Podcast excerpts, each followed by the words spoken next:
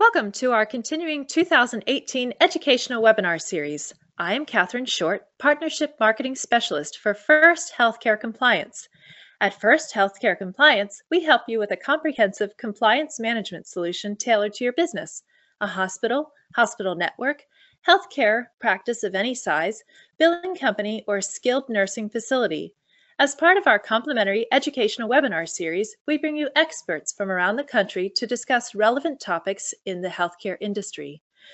We are so pleased to have William Simpson, Chief Operating Officer of Identillect Technologies, a publicly traded digital security company based in Orange County, California. Will has over 10 years of experience in the digital security space, his focus has been around email security and its utilization in heavily regulated industries. As part of the innovative team comprising the Identillect Technologies staff since its inception in 2011, William has a strong background in the particular space where security, technology, and business operational processes meet. Too often, there is a gap in communication and true cohesiveness between the IT side of businesses and the operational or compliance aspects inherent to today's digital world. Will has hosted and continues to host numerous cybersecurity and compliance webinars for professionals in the medical, financial, and legal industries. His blended background of expertise allows him to take the complex topics of compliance and technology and percolate them down into easily understood, actionable information to ensure practices are able to stay informed, technologically current, and operating within their individual regulatory requirements. A copy of the slide deck is available for download on the control panel. Feel free to submit questions into the question box on your control panel during the presentation. We will address questions at the conclusion of the presentation. Your Paycom CEU certificate will be emailed to you from Paycom following the broadcast. There is no need to request it. Additional CEU opportunities will be available to BC Advantage members following the live broadcast. See their website for details. Will, go ahead. Catherine, thank you so much for that beautiful introduction. Hello, everyone. Thank you very much for joining us today.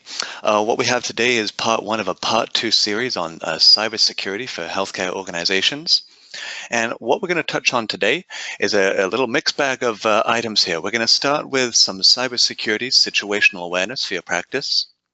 We're going to look at password utilization and how to ensure we're making that uh, uh, compliant and effective in our utilization. We're going to then go into two-factor authentication and what that can do for your practice and how to implement.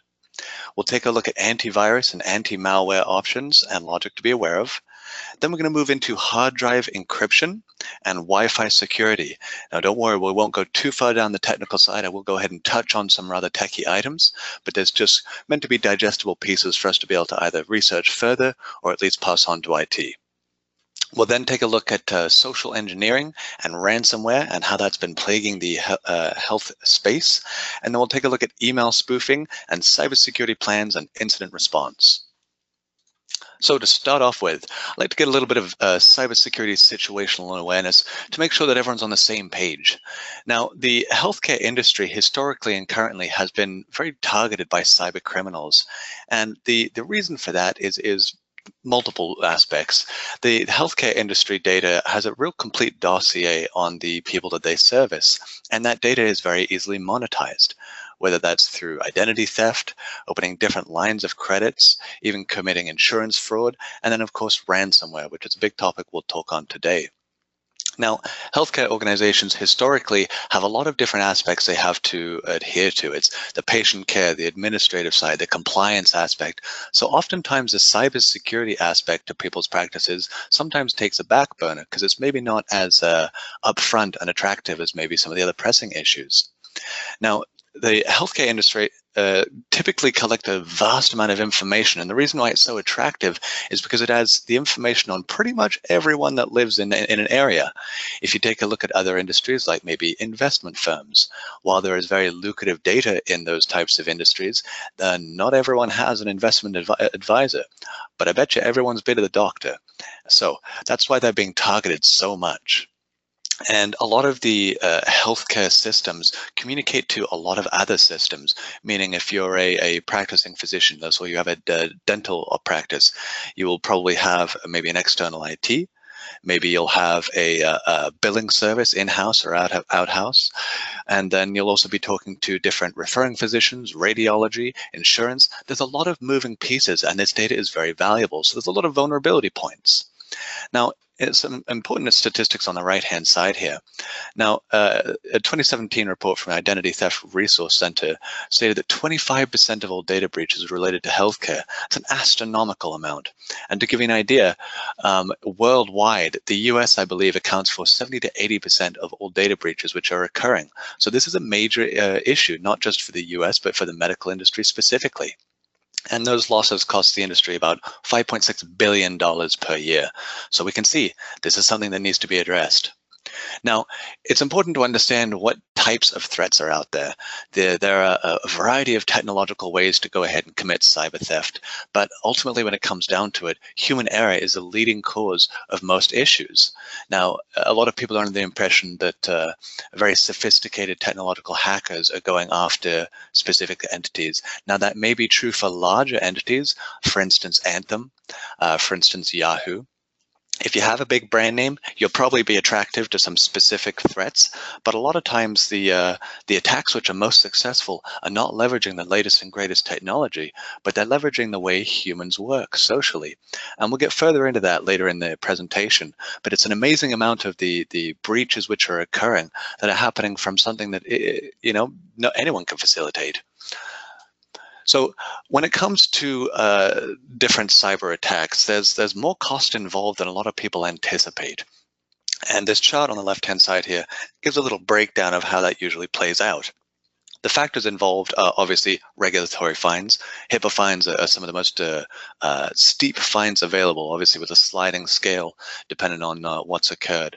But you also have to think about what about your system downtime? If you no longer have access to your patient records, how is your staff going to facilitate their job? If uh, the computer systems are locked up, how are you going to organize different uh, um, operations with your vendors, things of that nature. Then take a look at theft of information assets, whether that's hardware or ransomware locking up your files. It's very expensive to replace and reset. Then obviously lawsuits, civil civil cases which arise from these occurrences, and then loss of future business due to reputation damage.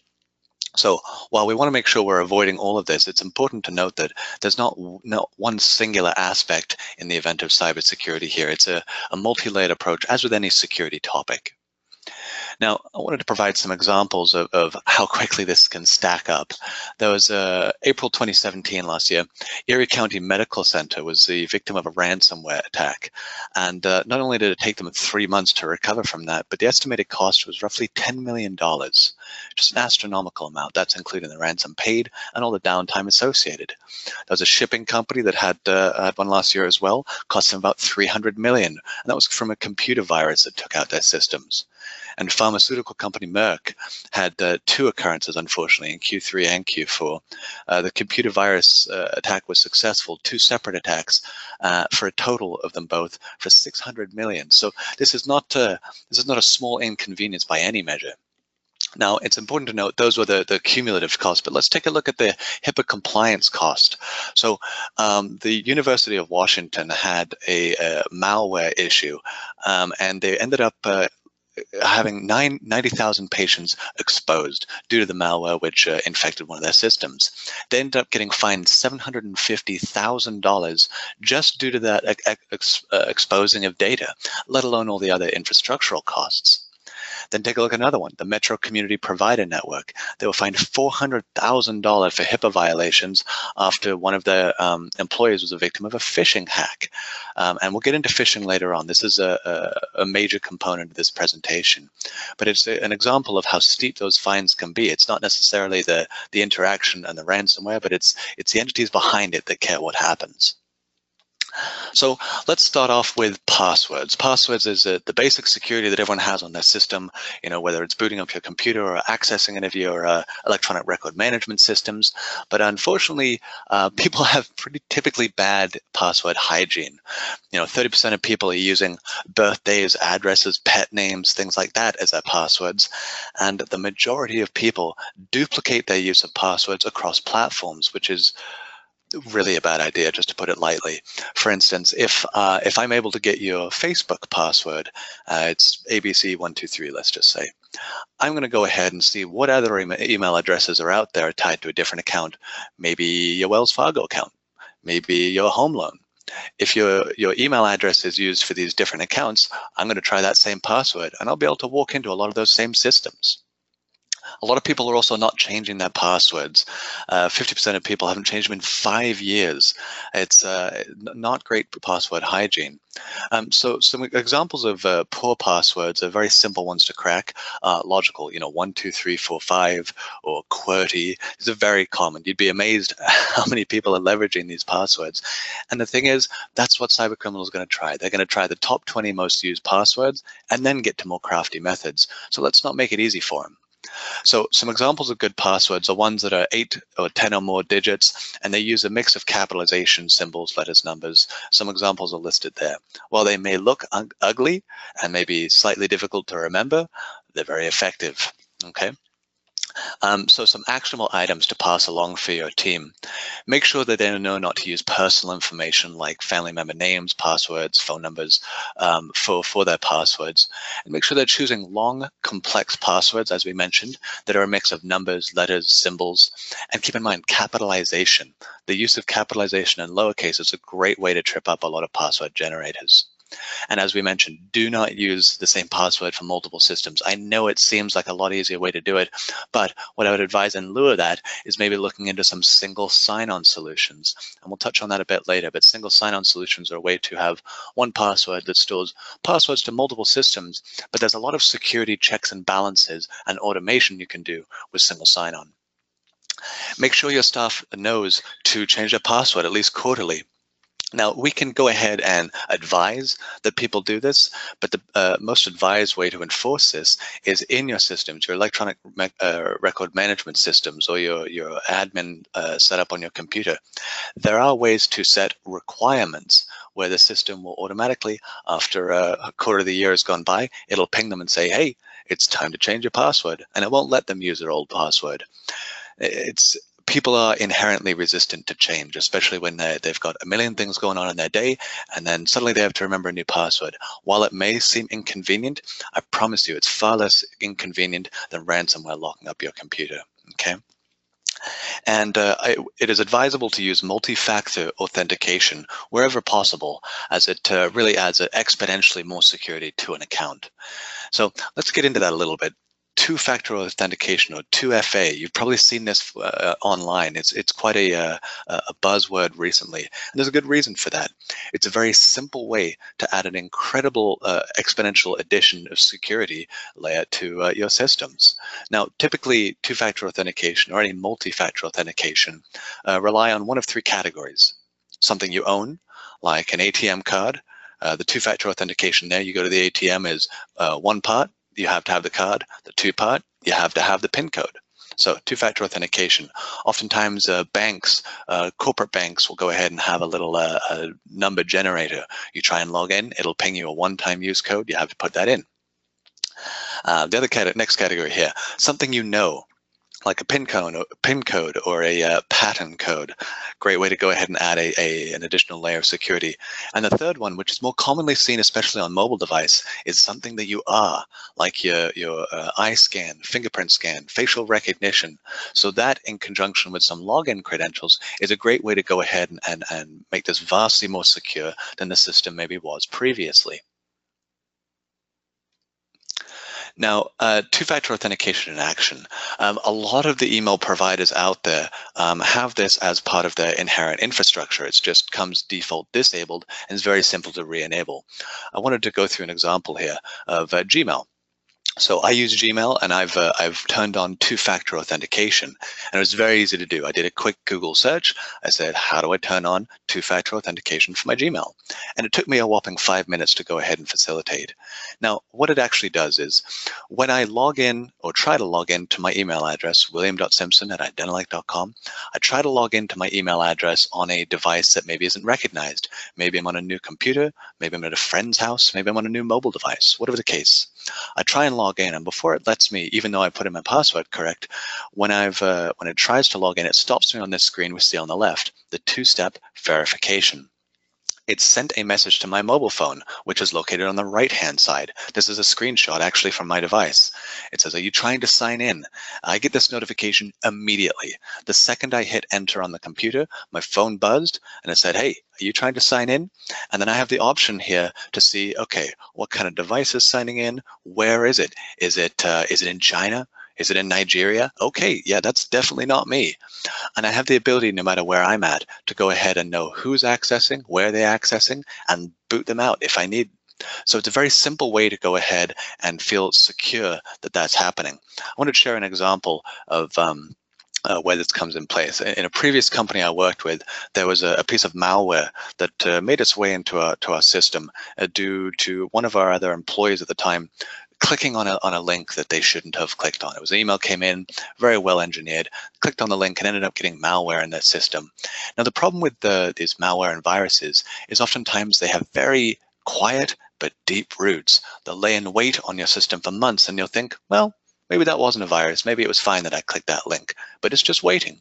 It's getting its roots deeper in the system, spreading to other computers via links using your account. And once you realize that this has occurred, there's a sort of paranoia that comes along with it where you didn't know you were infected before. Now that you've got rid of the infection, you don't even know if you're, you're clean now. So enabling something like two-factor authentication really helps with the, not only the security aspect, but also the paranoia aspect, to be honest.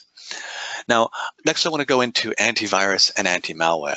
Um, now, a lot of computers uh, come set up with like Windows Defender or uh, some, some sort of uh, antivirus and malware. It is imperative that you have these set up on every machine. Do this from the moment you get it. Before you set a new fancy backdrop of a nice family picture or a cool photo you took on vacation, get the antivirus and anti-malware locked in. Now, there's a lot of different ways to facilitate this. There is some freeware, there's some paidware. My recommendation on finding the right one for you, Google is your friend. Uh, antivirus uh, user reviews is a great way to go ahead and find it. You don't want to get paid advertisements telling you which one is good. These are these are biased studies. You want to do your own research based on user reviews. There's a tech support people love giving their opinions online, which is very helpful. So leverage those reviews to find out what makes sense for your business. There's different there's a sliding scale between a high level of security and a high level of convenience, and it'll help you dial in where that fits for you. So when you're implementing these uh, antivirus and anti-malware, it's important that it's pervasive throughout your organization. As with any security measure, whether that's hard drive encryption, email encryption, uh, antivirus, anti-malware, it needs to be pervasive. And that's important from a HIPAA compliance perspective, as well as a cybersecurity perspective. You want to make sure you set up automation, set programs to run the automatic uh, scans. That includes boot scans. If you're not familiar, boot scan is something that happens when you turn off your computer and you turn it on. Uh, most of us just want it to load real quick. A boot scan can take a very long time, but it can really scrub the insides of your computer to make sure that it's clean. So set those up maybe to happen over the weekend when you're not utilizing the computer. And then last but certainly not least, updates. There are new viruses, new malware being created every minute around the world, and they're getting very clever. The antivirus and anti-malware softwares, they they uh, send out updates pretty regularly. You can get multiple updates in a day. And while oftentimes, I know I've been guilty of this in the past before I was aware, you think, oh, I don't really want to restart my computer right now for those updates, or I'm just going to hit later. Only problem is it takes a moment to receive a malware, and it only takes a moment to update your system to, to immunize you against it. So best to set that on automatic and uh, put in some administrative controls to make sure your employees can't just bypass it. Okay, these systems are designed very well, but if they're antiquated, there's no way they can keep up. Uh, next is hard drive encryption.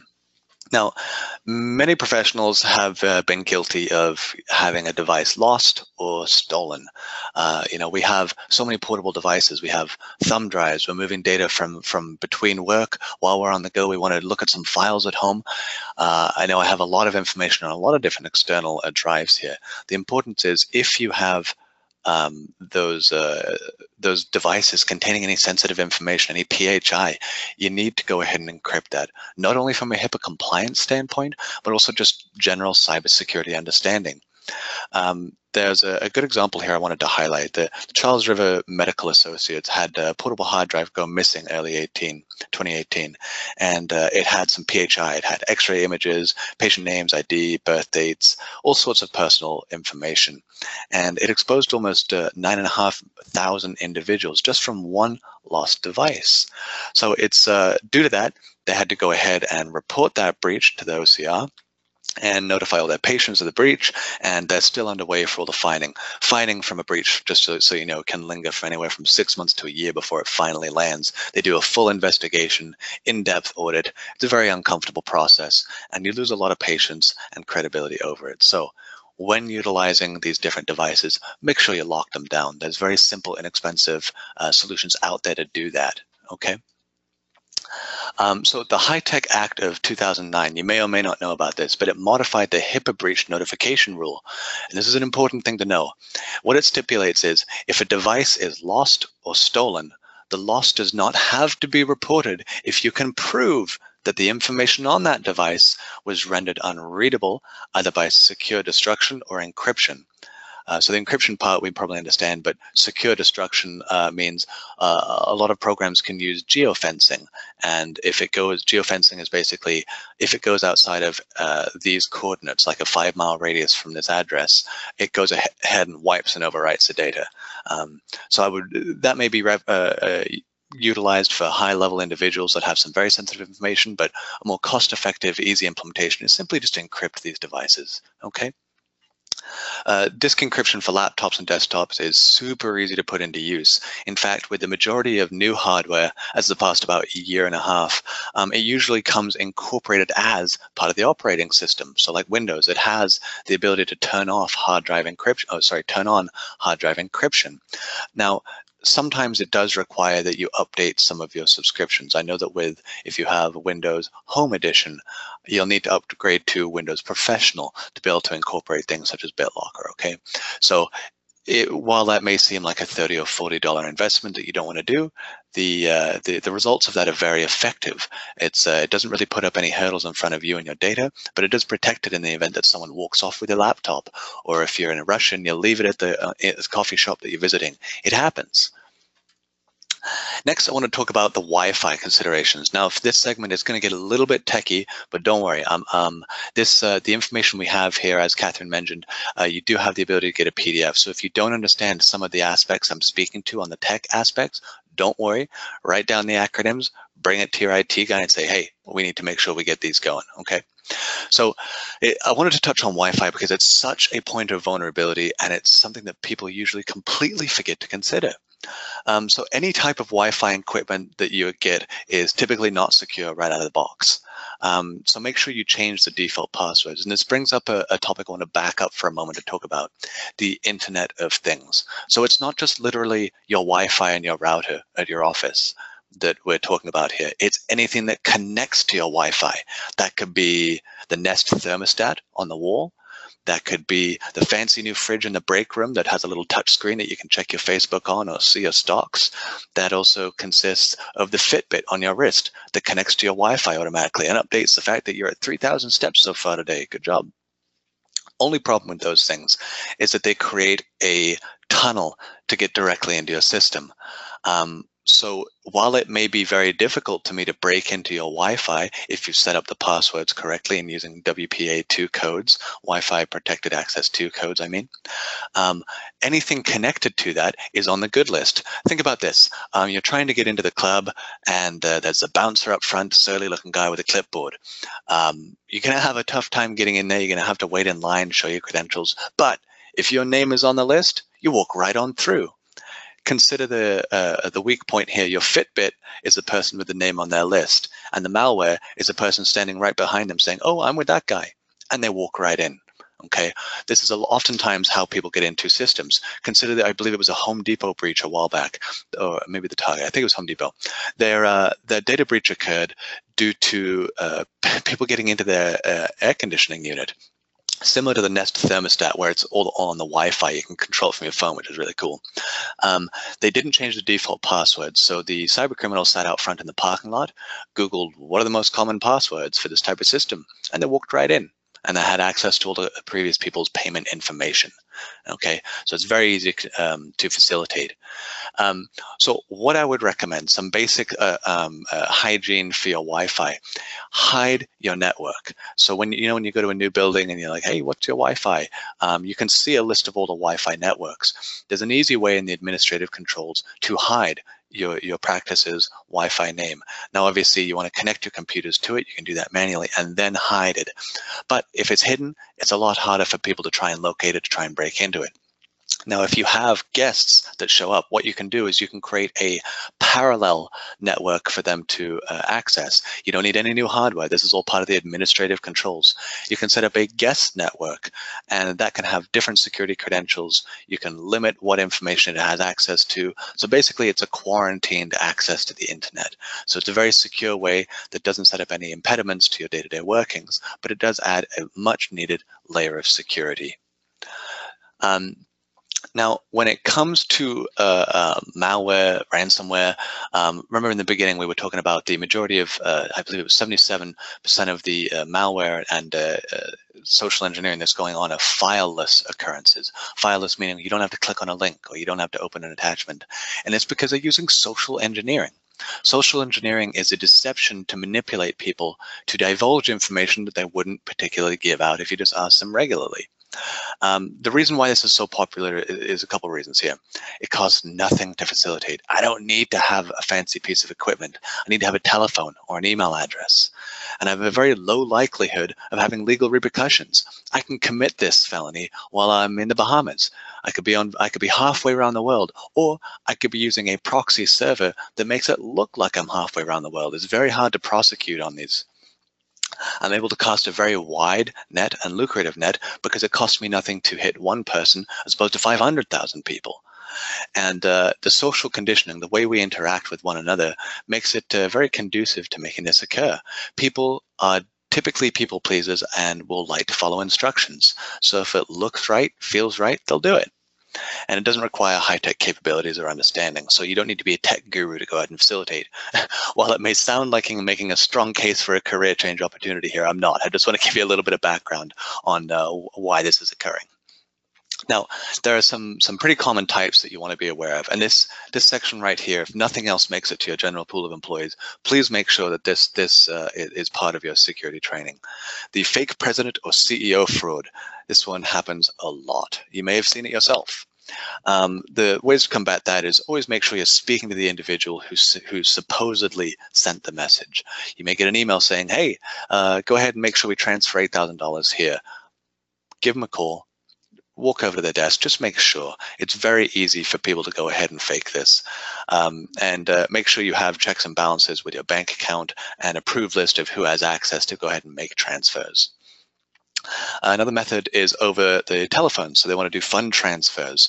So make sure you avoid giving information or accepting information via the phone. Some people may call you and say, hey, uh, we're a client. We're trying to wire some uh, some information over to you. Can you give me the, uh, the account number that I need to be sending this to? It sounds like a reasonable request. Sounds like, yep, we like collecting on bills, but you've accidentally just given up an account number you shouldn't have. Um, and make sure you get things in writing. Make sure it's from a known entity, that it has the right branding on it, right email address, those usual suspects. Okay, it's always a good idea to have a same sort of logic as a two-factor authentication, um, whether that's leveraging a phone call or a text in parallel with email, whatever the case may be. There's a couple different ways to facilitate it.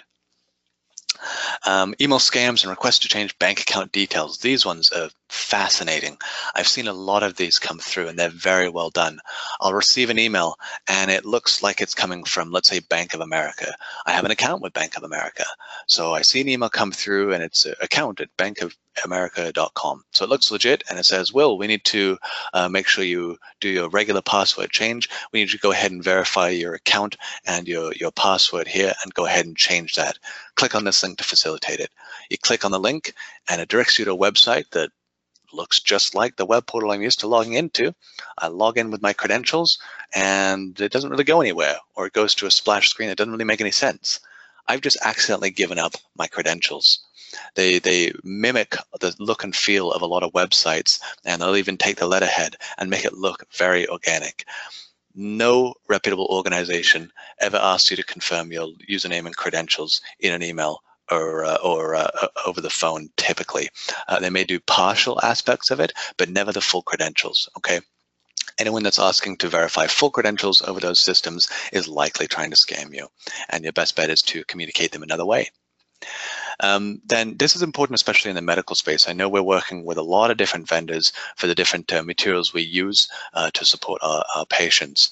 Make sure you keep an approved list of suppliers and vendors who you're speaking to, their contact information, so that you can verify things. Um, giving up information can seem uh, innocuous, but uh, if you're giving this uh, sensitive information on different shipments and materials and account numbers to third-party entities, that can come back and bite you. Um, so it's again good good to have a specific workflow outlined so that if they're, they're, someone's calling in and asking for information, if that's not your department, pass it to someone who's well versed on what they can and cannot say and uh, is, is dedicated to that. Now, ransomware. Ransomware is a, is a, is a big issue that we've been dealing with the, over the past few years. Um, if you're not familiar, ransomware is a, a using encryption against you. Typically what it does is it'll be received in the form of a link or an attachment that you open, and uh, then it goes ahead and locks up all of your files, and they will go ahead and contact you and say, Will, uh, if you want your files back, we're going to need you to go ahead and give us $50,000. Um, only issue with that is even if I pay that fine, there's no guarantees that one, I'm going to see that information back, or two, they haven't just kept a copy of it anyway. So it's important to uh, uh, be aware that this is a this is a kind of a slippery slippery subject here of ransomware. It's uh, uh, the and the the losses are not just financial, but they're also going into the HIPAA compliance aspect of well as well. Um, now, it's uh, some interesting stats here regarding uh, ransomware. You may have heard the brand name WannaCry. This was a big one last year. Um, and, it, and, it, really outlines malware spreads like wildfire. It's the way these are designed. Once malware gets onto your system, it'll typically go after different communication points, like maybe you're automatically logged into your Facebook. Maybe you automatically remember the password for your email accounts on your computer the systems are designed to recognize this. So if I get malware on my computer, one of the first stops they make is they try and log into anything else that it's associated to and send out a message to everyone that you know saying, hey, this click this link. I need you to check this out real quick. And then it's and then you can see easily it transfers from person to person to person. Um, so ransomware 43%, uh, sorry, 45.3% of all ransomware um, was WannaCry last year. And Cerber, which was another flavor, kind of for 44.2%. That's almost 100% of the ransomware that occurred last year was just two different pieces of code that was created. This is not a, a diverse industry, but it shows you how they spread. That's an incredible thing. This is worldwide, mind you. Um, so the, the estimated total global losses for that uh, last year were in the ballpark of 4 million, and this is still going on. That's uh, that's just uh, um, the uh, payments that were made out, not necessarily just the infrastructure uh, issues there. So very important to be aware of. Um, so there are a couple best business practices to be aware of to combat this first and foremost, always implement awareness and training programs. Um, the the targets of this are your staff and employees typically they don't uh, go after the high level people or the tech people. They'll go after the people that maybe don't have the, the most technical training. Maybe someone who's working at the front desk. Maybe someone who's working more with patients and with technology. So they want to go after the easy the easy low hanging fruit So make sure you enable strong spam filters. Spam filters are great at preventing phishing emails from reaching employees. Um, and now here's where it gets a little bit techy. they, uh, it's important that it, uh, if you have your own hosted exchange, whether it's online or on-prem, make sure you're leveraging a few different technologies like SPF, Sender Policy Framework, and Domain Message Authentication Reporting and Conformance, DMARC, and Domain Key Identification Mail, DKIM. These three acronyms, I know they sound uh, uh, just crazy tech, but in conjunction with one another, they are very effective at protecting your system. They make it such that a lot of the malicious emails with links and attachments never even make it to your employees' visibility, meaning they can't then click the link, infect the system, and spread to the rest of practice, okay? Then make sure you're configuring firewalls to block access to known malicious IP addresses. It's important for your technical people, whoever's managing your Wi-Fi router, your backend systems here, a lot of people leverage third-party IT, make sure that they're doing regular audits of who's trying to access this. Oftentimes they can see in the logs, the, uh, the history on these devices, they can see IP addresses of people trying to access your website, front, for instance, or a, a specific system that you utilize. There'll be local IP addresses, like I'm in Irvine, which is uh, Orange County, California. So if I see IP addresses trying to connect from, you know, local states, maybe maybe nationwide, that seems fine. But if I suddenly start getting a, a lot from from uh, entities I'm not used to doing business with, maybe I'm maybe I'm local only, and suddenly I'm getting a lot of uh, IP addresses from somewhere in Africa trying to get into my network. I don't do business in Africa right now. I don't have any patients in Africa. Um, that doesn't make a lot of sense. That's most likely someone probing for a weakness in your system.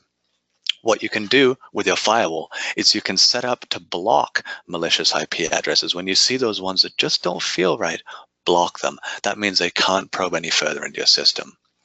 And just like with antivirus, make sure you patch or update your operating systems, all of your software, all of your firmware, everything needs to be updated all the time. The majority of these updates are not so much feature updates like a fancy new button or capability.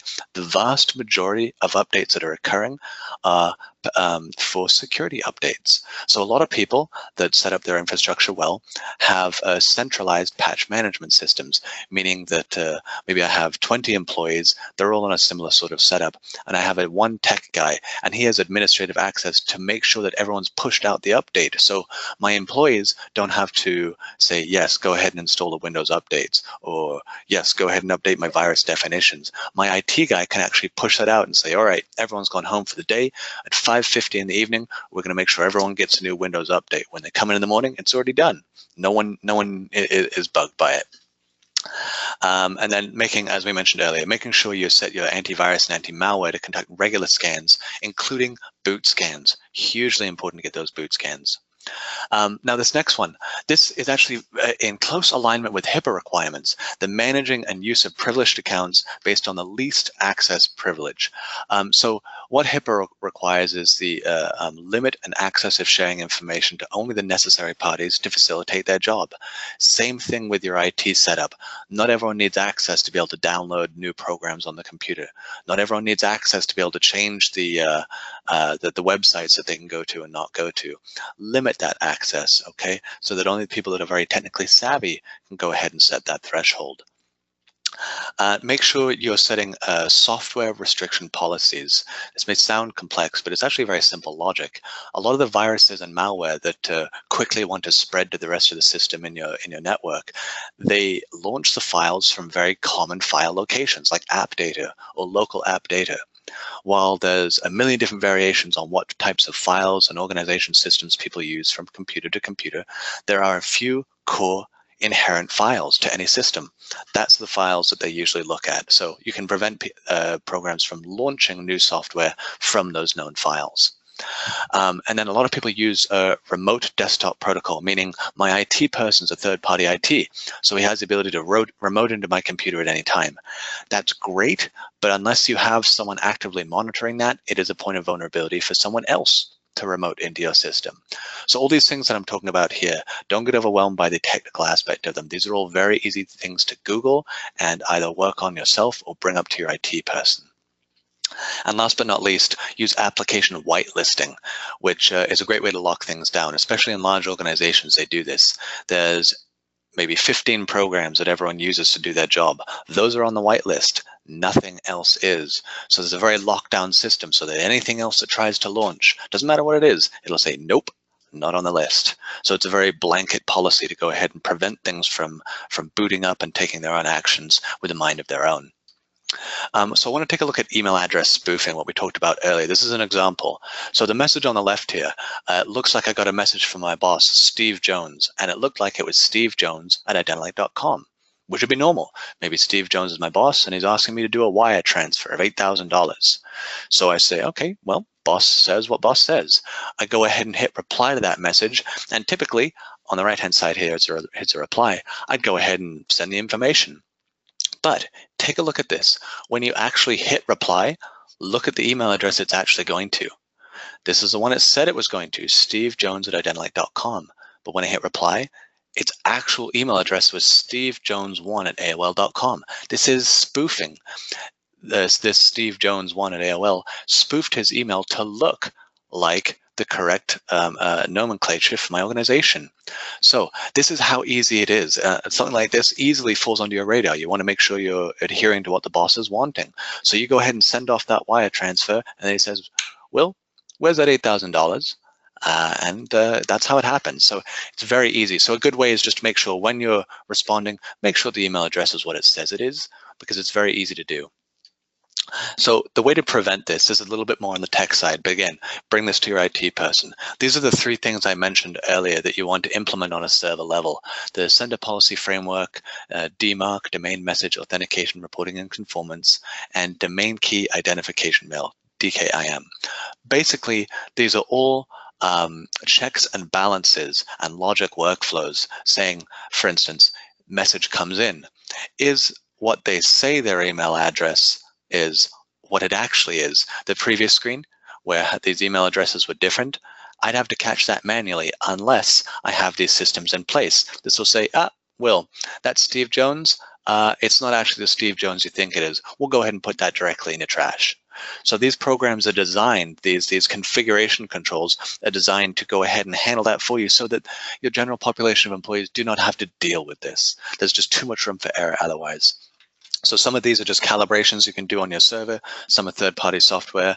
Again, Google is your friend and leverage your IT person for assistance in implementing. Now, it's very important to have a cybersecurity plan and incident response plan.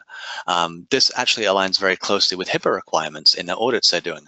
You want to make sure you have this documented on the HIPAA compliance side, but also just general cybersecurity. Make sure that your employees understand the security policies and procedures. Have it written. Have it signed that they know and understand the workflow. Make sure you schedule semi-annual or quarterly training on new threats that are happening. As we mentioned, new threats are being created daily, so it's important to stay up to date. An example of a good presentation for that would be to show this, show them this recording of this presentation, so they're aware of this. Make sure that they understand the importance of getting those updates and not hitting, nah, we're going to go ahead and delay that till later. Okay. And then in the event of a data breach, make sure you have a clear line of communication. Document everything. Document who did it, when did they do it, why did they do it, what happened next, and have someone who's the point of contact to handle this in the event that that does occur. Um, so a good way to get a cybersecurity plan or incident response plan, you can actually locate online. Um, the things you'll want in there is, as we mentioned, who to contact, uh, where the data is backed up and stored, um, and when to contact law enforcement in the event of a data breach. Now, there's a cool tool I found online that's free on the fcc.gov uh, website, and it's a, uh, way to go ahead and create your own custom planning guide. So this may seem like an overwhelming concept just to come up with one, but just follow the guide. It's sort of like an install wizard. It it just walks you right through it. Okay, and I would actually make sure you have a copy of that in your HIPAA audit folder too, because this is part of what they're going to take a look at. All right, thank you so much. If there's any questions at this time, I'd like to go ahead and address them.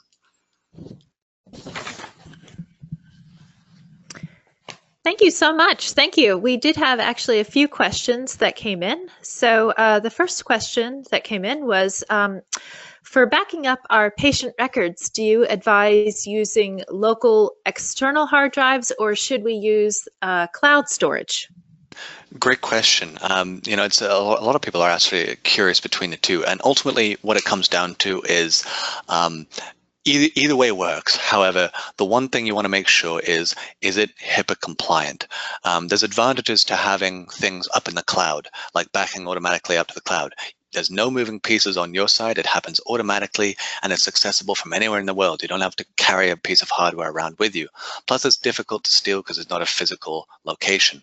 However, um, you need to make sure that the vendor that you're utilizing for backup um, storage there is HIPAA compliant, and they'll be very forthcoming about that. Um, and make sure you get a business associate agreement with them. Underline that one. Um, in regards to physical external hard drives, those are also a good way to go. Just make sure, as we mentioned earlier, hard drive encryption.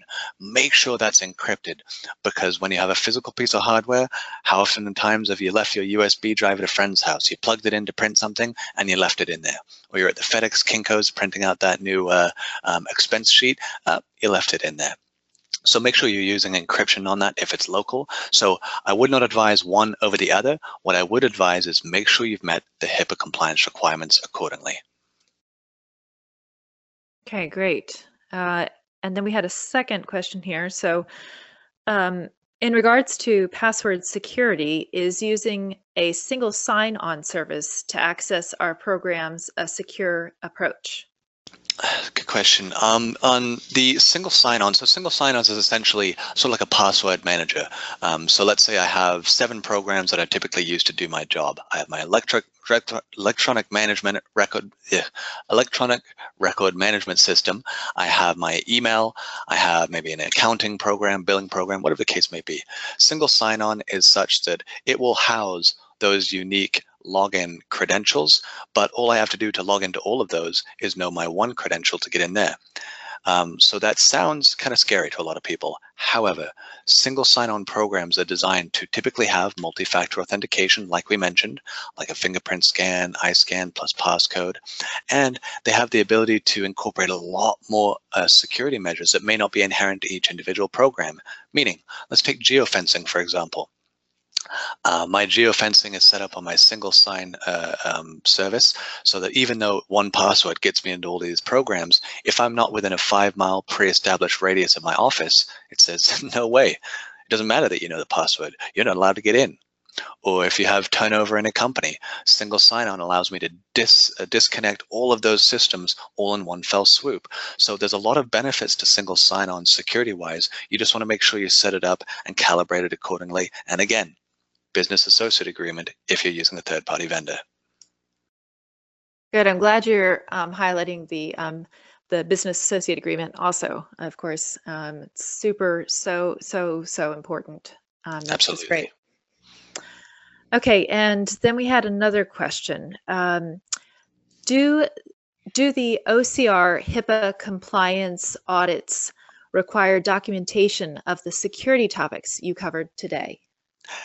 Absolutely. Now, not maybe not in as extensive detail as I have gone into, but let's, let's back up for a minute and look at what the OCR audits are looking at.